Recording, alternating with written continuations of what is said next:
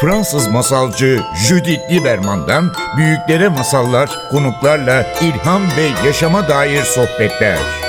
Masal Buya başlıyor.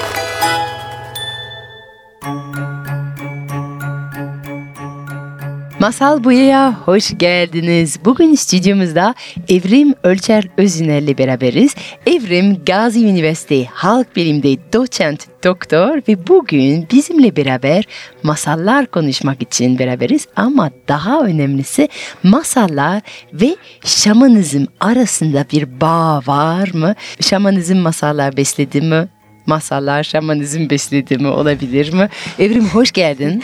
Merhaba Judith. Daha önce bu programda birkaç sohbetler ettik ve gerçekten her zaman senden o kadar çok şeyler öğreniyorum ki tekrar tekrar bir arada geliyoruz. Masal konusunda tabii ki senin uzmanlık alanı olduğu için. Şimdi bugün şamanizm senin de özellikle ilgi çeken bir konu. Anadolu'daki masallarında özellikle şamanizm izleri bulabiliyorsun. Nedir bu? Şamanizm bir din mi değil mi hep bunu tartışıyorlar. Şamanizm sadece Anadolu'ya özgü değil, sadece Orta Asya'ya özgü değil, sadece Çin'e, Japonya'ya, Moğolistan'a özgü değil, Amerika'ya özgü değil. Şamanizm aslında bütün dünyada farklı farklı biçimlerde zuhur eden bir erginlenme yolculuğu aslında ya da erginlenmiş, inisiye edilmiş insanların, seçilmiş insanların uyguladığı ritüeller, dualar, efsunlar. Doğa çok bağlı olan Tabii. E, erginemit bir yolculuk Tabii. değil mi? Çünkü şamanizm içinde bitkinin, ağacın, Tabii. hayvanın bir yeri var. Tabii şaman e, zaten içinde bulunduğu dünyayı hem e, içinde yaşadığı dünyayı hem ruhlar dünyasını hem yer altını hem yer üstünü idare eden ve bu ruhlar arasında denge kuran seçilmiş bir kişi şaman dediğimiz kişi. Ve böyle şaman ekolleri ya da okulları yok. Şamanlar bir dini sınıf da değil. Şamanizm bir din de değil dolayısıyla. Ve şamanlar ee, bu ata ruhlardan kendilerine gelen bilgeliği e, kullanan insanlar din değil biraz daha fazla bulunduğumuz dünyayı ve doğa algılayabilmek için bir sistem mi diyebiliriz? Şamanizm bir sistem evet. Hem bu bulunduğumuz gündelik hayatımızı anlamak için bir sistem, hem ruhlar dünyasını anlamak için bir sistem, hem tanrılar dünyasını anlamak için bir sistem. Yani orada çok önemli bir üç seviyeden bahsediyorsun. Evet. Bir yer üstü bulunduğumuz evet. yer, bir yer altı, yer altı bir de gökler, gökler yani. Var. Gerçekten evet. o bir de o dünyaların arasında geçebilmek. Ve şaman olmak biraz bu değil mi acaba? Ee, yani şaman olmak bu her üç dünya arasındaki dinamikleri idare edebilmek. Sadece kendiniz için değil çevrenizdeki insanlar için de bu dünya ile ilişki kurabilmek. O zaman hemen sorayım. Üçlü dünyasının içinde yeraltı ne simgeler ya da neler bulunur yer altında? Yer üstü ya da gökler ne simgeler neler bulunur oraya? Yani pek çok şeyde aslında kültürde vardır. Yer altının hep bekçileri olur. Hmm. Mitolojide de bu vardır karşımıza çıkar. Mesela örneğin Türk mitolojisinde erlik vardır. Erlik yer altındadır ve aslında biraz karanlıktır, kötüdür. Şamanlar da akşaman ve kara şaman olarak ayrılırlar. Ee, biraz böyle e, akşamanlar mesela erliğin yanından e, gidip onun hasta kişinin ruhunu alıp tekrar e, yeryüzüne getirirler. Onu göğün yedinci katına çıkarırlar. Gerekirse orada kansız ameliyatlar yaparlar. Tanrılarla konuşurlar, tavsiye alırlar, aşağı inerler. O ruhu tekrar iyileştirirler. Gökler iyilik, yeraltı kötülük simgeliyor gibi bir şey değil değil mi? Yok o kadar hani tam bir dualist anlayışla e, bakamayız şamanizm. Şamanizm bütünsel bakmayı gerektiren bir şey. Tamam ak kara karşıtlığı var işte iyi kötü karşıtlığı var şamanlarda ama daha çok e, bir uyum var. Her üçünün uyumundan bahsediyor şamanizm. Yani Karanlık tarafı evet biraz kötü Var. ama lazım olan bir kötülük lazım, diyorsun. Tabii. Tıpkı masallardaki gibi işte. Mesela bazı kahramanların karşısında aksakallı dervişler çıkar. Şamanlara da mesela bu yolculukları sırasında şaman çok yalnız değildir. Hep yardımcı ruhlar vardır şamanların yanında. Ve yardımcı ruhlar ona der ki şöyle yaparsan böyle olur. Şu yolu gidersen bir ruhla karşılaşacaksın. Ve şaman o ruhun dilini, adetini, neye benzediğini bilmesi gerekir. Şunu hatırlasana masallarda hep karşımıza çıkan eden mesela dev anaları vardır. Sen şimdi gidip de o dev anasına selam vermezsen ya da memesinden süt emmezsen seni yer o dev anası. Şamanın da böyle tanıdığı, bildiği ruhlar vardır. O ruhun o yerde nasıl davranacağını bilir şaman. Ve aslında bu ruhlar insan olabilir, böyle fantastik karakter olabilir, Tabii. dev anası veya hayvan da olabiliyor. Hayvan da olabilir. Konuşan hayvan, Şimdi her ağaç. şamanın da böyle bir ruhu vardır. Ha, e, işte e, bu zaman zaman kuş olur, ayı olur, aslan olur, kaplan olur ama böyle bir hayvan erk simgesi vardır. Yani kartal olur. Her şamanın e, seçilmişliğine göre bir hayvan ongunu olur ve o şaman sürekli o hayvanla da ilişki içerisindedir ve o hayvan her zaman ona yardım eder. At da olabilir bu. Şimdi bu şaman bir din değil, kültürel bir şey. Anadolu'da bir zamanlar çok canlı ve çok var olan ama sadece Anadolu'da değil, bütün bu coğrafya üzerinde olan bir inanç sistemi, dünya anlamlandırma sistemiydi ve masallarda onun izleri buluyoruz. Nerede? Ee, Şimdi mesela şamanın bu aksakallı dervişler, kuşlar, zümrüdü anka kuşu, ee, işte yer altına mesela Of Baba diye bir masal var, Ee, Bostancı Dede diye masallar var. Bunları Pertev Naili Boratav'ın masal kitaplarında bulmanız mümkün. O masallarda hep mesela e, birdenbire kahramanın karşısına çıkar, kahramana yardım eder, onu alır götürür, uçurur. O Arap dede masalları vardır çok. Bu tür masallarda hep şamanlar karşımıza çıkar. Aslında şamanlar karşımıza çıkar derken şey demek istiyorsun. Bir yeraltı dün, e, yolculuk var. Bir de belki göklere gitme var. Yani çünkü masallarda bu çok olan bir şey. Ben aklıma gelen hemen şey var. Bir tane çok tatlı bir Anadolu masalı var. Biri utanıp diyor ki keşke yerler açılıp beni yutsa ve hemen iniyor ve yer altında yutulduğunda yer altına bambaşka bir kraliyeti var. Bambaşka bir dünya var. Yani masallarda e, kuyudan insin Şahmeran masalı gibi veya yer açılıp onu yutsa kahraman kendisine bir yeraltı dünyasında bulunuyor. Bu şamanik bir öğe mi? Tam olarak bu işte. Mesela Of Baba masalında da gelir ve e, of der. E, sıkılmıştır böyle tüccar ve of deyince Of Baba çıkar e, hemen bulunduğu ağacın e, arkasındaki yarıktan ve e, derdini çözer ama der ki karşına çıkan ilk insanı bana getireceksin. Karşısına kızı çıkar o, o- onun ve kızını Of Baba'ya teslim eder. Of Baba alır kızı yer altına götürür.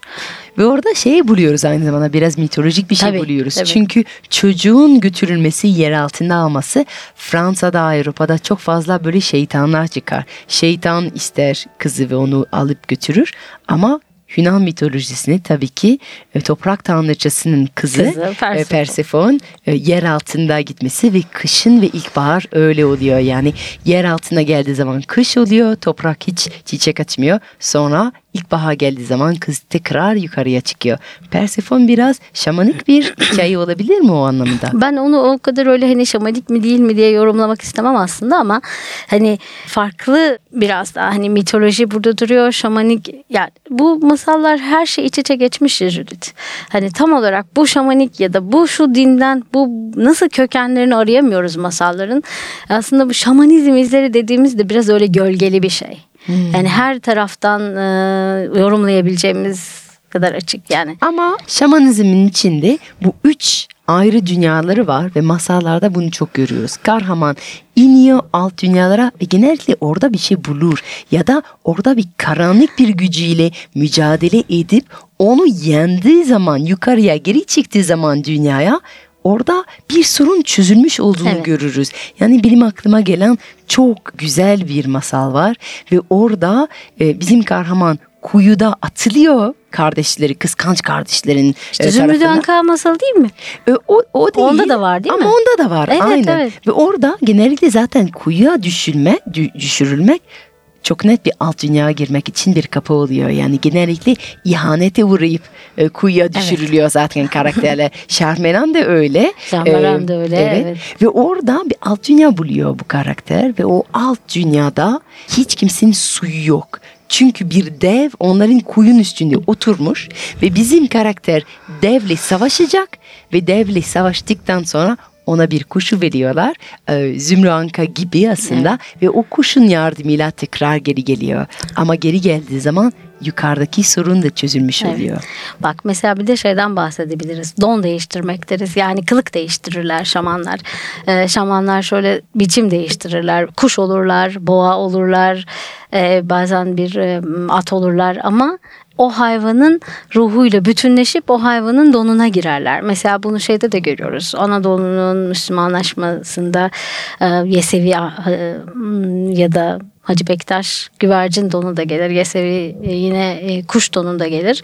E, bir ak şamanla kara şaman boğa kılığına girer e, savaşır. Masallarda da biliyorsun hani e, bunlar çok gördüğümüz şeyler. Dolayısıyla hani e, bir hayvanın donuna girip o hayvanmış gibi e, savaşmak, e, o hayvanmış gibi e, zorluklarla mücadele etmek de masallarda sık sık gördüğümüz bir şey. Aynen şamanlarda da var. Yani şimdi Anadolu'da anlatılan masallar ne görüyoruz şamanizm olan ortak alt dünya inmek, üst dünyalara çıkmak, onların o üç dünyanın arasında köprü olup yolcu olmak ve böylece dengeyi getirmek, biraz böyle barış getirmek, biraz evet, huzur getirmek. Tabii tabii. Şamanlar genelde bilici. Yani hmm. hem e, otacı yani bitkilerden de ilaçlar da yapıyorlar, tedavi de ediyorlar ama büyücü gibi değiller. Yani tam olarak onlara büyücü diyemeyiz. Elementlerden faydalanıyorlar. E, bir sorun çözüyorlar topluluğa ait Sadece bir sorunu. aslında doğanın içinde var evet. olan bir örüntüyü gözlemliyorlar ve e, onun gözlemleyerek anlıyorlar ve bağlıyorlar. Ayrıca aynı zamanda hayvanlara da kılığını girebiliyorlar, dönüşebiliyorlar. Evet. Ve bunda tabii ki masallarda çok e, görüyoruz. Yani biraz şamanın dünyası masalın dünyası gibi. Mesela ateşin üstünde yürüyebiliyor. E, çok rahat e, bir masal vardı. Hangisiydi o? Asası ejderha oluyor. Kamçısı kırbaç oluyor. Yılandan bir kırbaç yapıyor. Küpe biniyor. Pek çok gördüğümüz motif var böyle masallarda. Aynı şekilde masalda bir uzun tahtayı at yapıyor. O at tahtayla yukarı çıkıyor Sonra davul, ritim çok önemli şamanlarda. Bir davulu var. Ee, üzerinde böyle aynalı e, kıyafetleri var ve o sorunu, topluluğa ait o sorunu transa geçiyor şaman. O trans anında çözüyor çözüm sorunu getiriyor. Çözüyor. Sorunu çözüyor. Hastayı iyileştiriyor, ruhu tedavi ediyor. içindeki kötülükleri kovuyor. Aslında o anlamda da masal kahramanlarıyla da çok benzer özellikleri var şamanların kendilerinin. Evrim çok teşekkür ederim geldiğin için. Son bir sözün var mı paylaşmak istediğin? Aslında mesela masallarda çok gördüğümüz bir şey daha vardır onu da söyleyeyim. Ee, bu çocuksuzluğa çare alınır ya böyle elma verir aksakallı evet. bir derviş gelir. Elmanın yarısını biri yer yarısını öbür eş yer ve sonunda çocukları olur.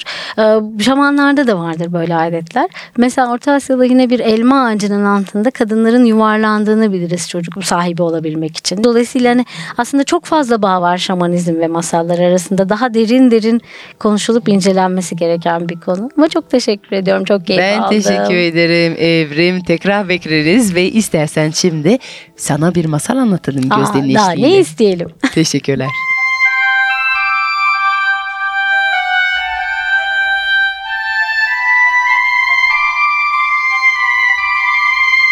Bir zamanlar bütün gün dağda taş kıran bir taşçı varmış.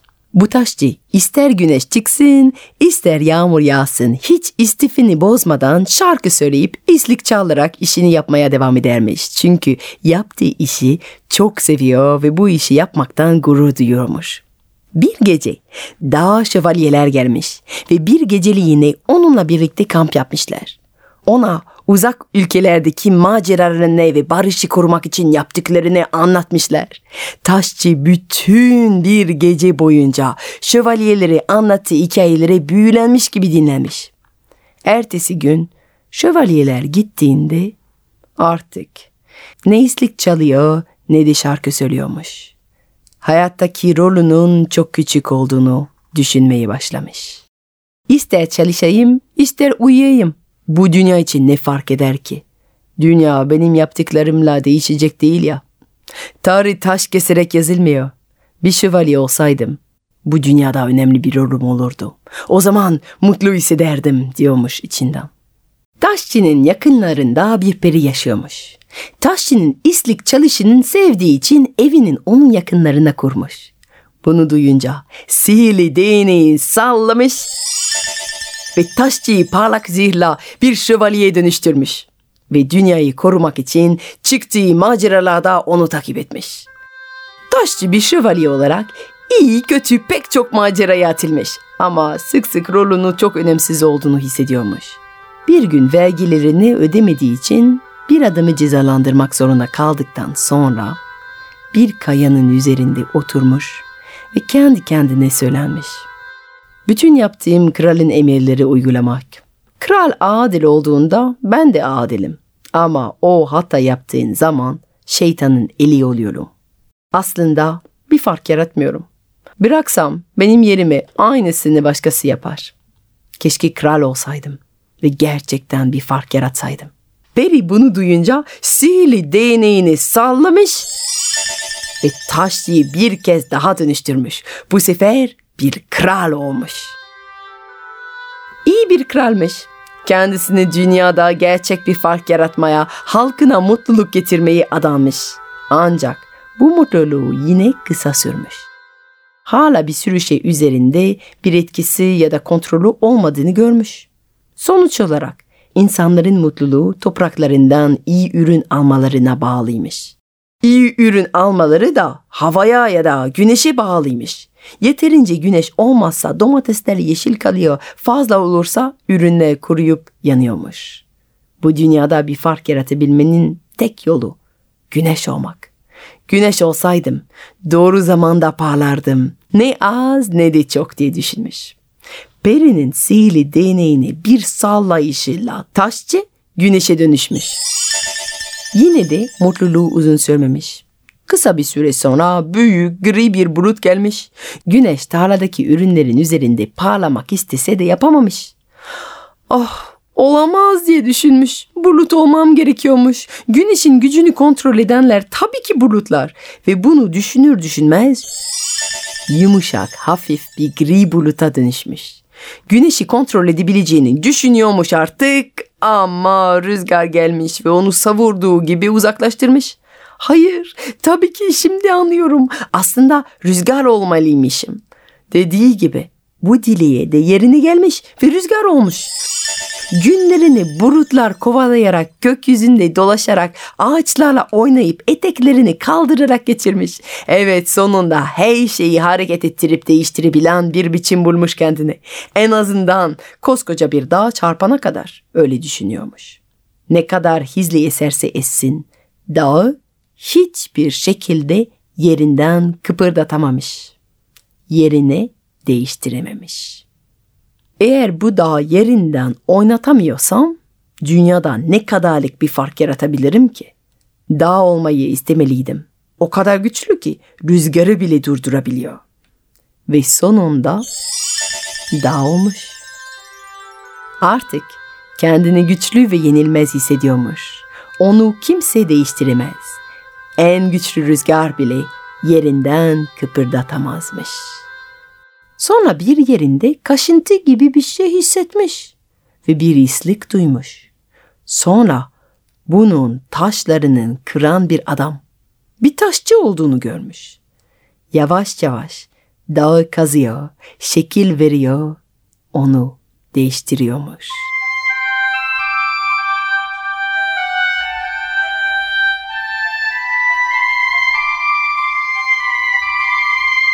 İşte bir taşçı gerçekten de kendi yöntemiyle dünya değiştiriyormuş. Dağın şeklini bir anlamda değiştirebilen tek kişi oymuş. Bu sefer kalbinden tekrar bir taşçı olmayı geçirmiş. Eskiden olduğu gibi dağı kazmaya ve neşeli bir şekilde islik çalmaya devam etmiş. Ve ne zaman oradan geçen yolcular kampına uğrasalar hikayeleri mutlulukla dinlemiş. Ama bir daha asla onların yolundan yürümeyi istememiş. Çünkü Rollo dışarıdan ne kadar önemsiz görünse de dağı değiştirebilenin yalnızca kendisi olduğunu anlamış artık. Fransız masalcı Judith Lieberman'dan büyüklere masallar, konuklarla ilham ve yaşama dair sohbetler. Masal Buya sona erdi.